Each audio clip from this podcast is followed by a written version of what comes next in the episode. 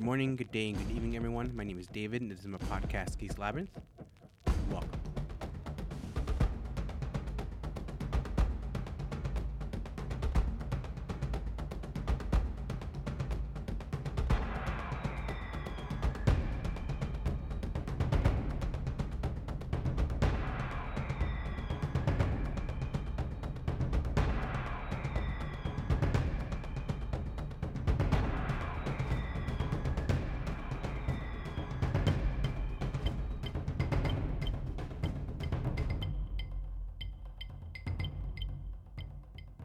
By show of hands, how many of you guys like flowers? Good. Well, today you're in for a treat. Because today we will be exploring the depths of the magnificent sunflower. Let us begin. As many of you know, or if you didn't know, the sunflower hap- happens to be one of the most popular flowers among people, and for a very good reason. It's very bright, it's tall, it's pretty big for being a flower. And for some reason, people are attracted to it. People just love the way it is. It radiates that beauty. Even Vincent van Gogh painted the sunflower in such a magnificent way. It's become one of the most noticeable pieces of art that there is in history. And when people go out take pictures and stuff like that, there's always that one picture that one that one person always takes with sunflowers. You know who you are. And there's even patches where people are allowed to go and take pictures with these sunflowers. Well, as I said, today we'll be discussing what makes this particular flower so amazing, so beautiful. We will go even deeper than its outer beauty to see what elevates it to the upper echelons of what makes this flower so much better than the rest. As we all know, the sunflower by it's called the sunflower, and that's the most common name that the sunflower goes by. But the scientific term for it is called the helianthus. The most common helianthus is the helianthus annuus, which is the one we all know or usually can spot on sight. What you may not know is that yes, there's sunflowers, but did you know that there's about 70 species of the helianthus, and all except three of the sunflowers are native to North America and Canada? That's right. As there are many flowers throughout the world, the sunflower is the only native flower throughout the Americas. So that one we can literally call our own, and no one can take that away from us. There are a few species of the sunflower, but most no- notably the Jerusalem artichoke, which is the Helianthus tuberosus, is actually cultivated in temperate climates and tropical regions. Now, I will be posting the different types of sunflowers that we that I will be mentioning throughout the podcast on either Buzzsprout or my social media feeds, and hopefully I'll be able to tag them or you know put little titles onto each one so you guys can know which one I'm talking about. Now, the Helianthus verticillatus has been considered endangered since 2014, and that is due to industrial forestry, pine plantations, and things of that nature. And they're mostly common through Alabama, Georgia, and Tennessee. And you can usually find sunflowers in woodland areas, mostly par- prairies, or where there is a creek or so. One of the most interesting facts about the sunflower is the fact that, as I stated before, they're native to the Americas they were domesticated throughout the whole region of Mexico. So not the Mexico that we know as of today, but the Mexico prior to its colonization. And we know this because we there has been sunflower seeds that were found that were dated to 21,000 BC. So that's how we know that these plants are native to this land. And we know that they're from this land and that they go all the way up to southern Canada. So the whole region that used to be Mexico, which is what we know Mexico now, through Texas, New Mexico, California, Colorado, Nevada, Oregon, and then it, the sunflowers go up to Washington, and they go even farther than that to the southern point of Canada, where it meets that side of the country. And we all know the tales that we hear from people when they look at sunflowers that the sunflower follows the sun. Well, that is true. They do follow the sun while they're growing. But once they mature, they no longer do. And once they mature, they face east and they stay in that position. So during growth is when they do follow it. And the term for the sunflower following the sun is called heliotropism. So tropism being follow and helion being the god, the sun god in, in Greek mythology. Helios. Now there's Apollo, yes, but Helios was before. The portion of the sunflower where the seeds are at, where the little spiky little portions are at, is actually called Trimural capitula. One of the other interesting facts about the sunflower is that it is grown in Brazil, and they're grown as sunflower soybean soybean sunflowers. They are what the indigenous people used to do plant different flowers together, different seeds together that would benefit one another. So in the in the southern regions, they're planted at the beginning of the rainy season, and then the soybeans planted in the summer, so that they have that good balance. You know, the soil is good for each one once they get planted. So essentially, they have these two in concert have a positive environmental impact. And sunflowers are just not used to eat, as you know, like the David sunflower seeds, or my favorite, which are not healthy, by the way, are the chile con limon sunflowers, which are so delicious. Depending on the brand, they can be super salty, but nonetheless delicious. What you can also get sunflowers for is for their oil. So sunflower oil is actually extremely healthy and one of the most healthiest oils that you can actually use in cooking and in, or anything else. And the reason why we know this, when the Russian Orthodox Church ruled, all different other types of oils were banned.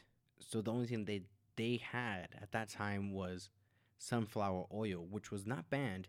So that's what they used to make their cooking and stuff like that.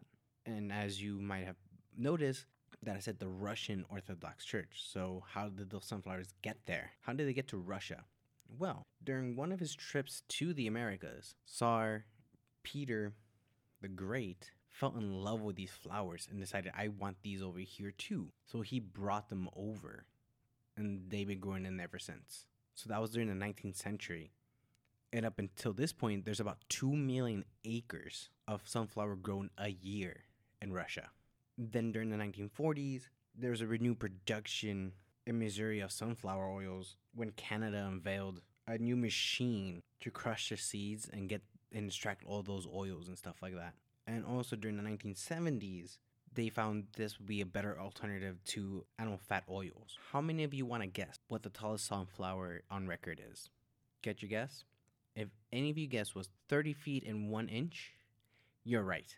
Now, if any of you can get a sunflower and get it grown to 30 feet and 2 inches, you'll have a world record right there. Just saying, guys. Go ahead and plant some sunflowers. Good for the environment, and you might get yourself the world record. You guys remember when I was talking about the different uses of sunflowers, like regarding the oil instead of just using it as seeds? Well, in Mexico, they found that the sunflowers can be used to soothe chest pains. So this is before like modern medicine and everything like that when they use herbs. While the indigenous people, the other, the indigenous tribes, also agreed with that theory, and they used it and they actually, like I said, they all agreed that it does help soothe chest pains. But what the Cherokee also found was that using the leaves also helped treat kidney disease. And in the Dakotas, they also found that, like I said, they all agreed about the che- about the chest pains. But the Dakotas, they also found that also helps with pulmonary troubles. These have been tried and tested methods. Obviously, we have modern medicine now, but anything. But for those of you who want to try different alternatives to medicine, you can use a sunflower. I'm not saying I'm not a doctor, but these have been proven. Just saying. But seriously, if you guys have any actual problems or anything, go please go to a doctor. So remember when I informed you of like the flower head? Did you know that each sunflower head, that little bed of little spiky things, you know, that where the seeds are at, are actually thousands of tiny little flowers themselves? Mind blown. And I really hope that we all know that that pollination helps trees grow. You know, the bees going back and forth, grabbing the pollen, you know, and spreading them around to different flowers to make them grow and give us those beautiful environments and landscapes and places to go take photos that we enjoy so much. Well, aside from that, the sunflower is one of the most unique flowers there is. And it's probably, I think, the only actual flower that actually can do it itself. It can self pollinate. Yes, that's right. It can make its own flowers. Now, it's not healthy for it. You can't have inbreeding of the sunflowers, but if it has to, it can. It has the capability.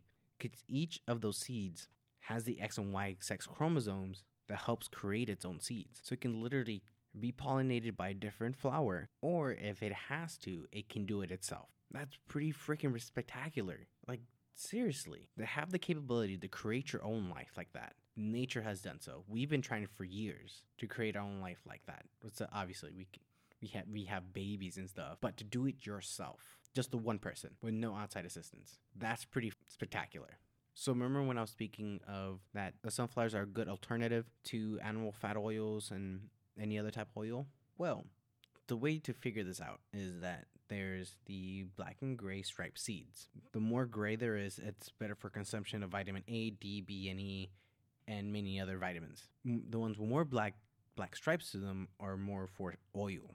And naturally, when it comes to sunflowers, as I said before, we find them so attractive, so amazing, so beautiful just to look at. The sunflower is a lot of people's favorite flower, and for a good reason. So, the sunflower pretty much has become a symbol for positivity, optimism, and long life and happiness. But it also symbolizes loyalty, faith, and luck. So if you don't have a lucky four leaf clover, you can actually go get a sunflower. That's also lucky. We have options, people. So, how many of you guys would have guessed that there's an actual phobia for sunflowers? There's an actual phobia. It is called helianthophobia. The sunflower is also a good substitute for peanut butter. Can you believe that? A substitute for peanut butter. So those of you who uh, want to get some PBJ but don't want the PB, you guys can use sunflowers. So remember when I also talked about how in Mexico it, that they were native to Mexico, the whole region of Mexico, when the Aztec Empire, Mayans, Toltec, Toltecs, Olmecs used to rule. Well, supposedly in their mythology, the Aztecas worshipped the sunflowers, thinking that it was an incarnation of the sun god Tonatiuh. And also, as I said, Tsar Peter from Russia brought over the sunflowers to that region and it became super popular over there. Well, Ukraine uses it as their nation's flower. Now, my f- most favorite fact, I think the one everyone should know at this point about the sunflower, and the reason why I started looking up the sunflower and what it can do and stuff like that was because I watched the Netflix original show Daybreakers. It's a post apocalyptic show where a bunch of high school teenagers pretty much rule the world. Essentially, all the adults are gone. And one of the flowers that happens to survive is the sunflower. Why? Apparently, the sunflower is used to absorb absorb toxins such as radiation from a nuclear waste, that it, it can absorb uranium, lead, and arsenic. It's a flower that the Russians used when they were able to go back to Chernobyl. And the plant has been able to soak up some of that radiation that has spilled onto the ground and the earth. And that's the reason why when I watched that show and I saw that, I thought, really? No way. That's pretty freaking cool. So that's why I decided to do an episode on it. Well, folks, welcome back to Civilization. Looks like we reached the end of our adventure together and the end of this spectacular labyrinth. I hope you guys enjoyed going on this adventure with me, learning the interesting facts that create the epic sunflower. If you'd like to join me on my next tour through Geeks Labyrinth, please make sure to go and follow our social boards Facebook, Instagram, and Twitter. Look up Geeks Labyrinth and you will be notified of when the next adventure through Geeks Labyrinth will be. Also, if you'd like to listen to some of my previous adventures, you can find those on Spotify, iTunes, or any place where you can find podcast at. Also, please make sure to like, subscribe, and review Geeks Labyrinth because if you do, you'll also be notified of when the next adventure drops. Until next time, my fellow adventurers, TTFN, ta ta for now.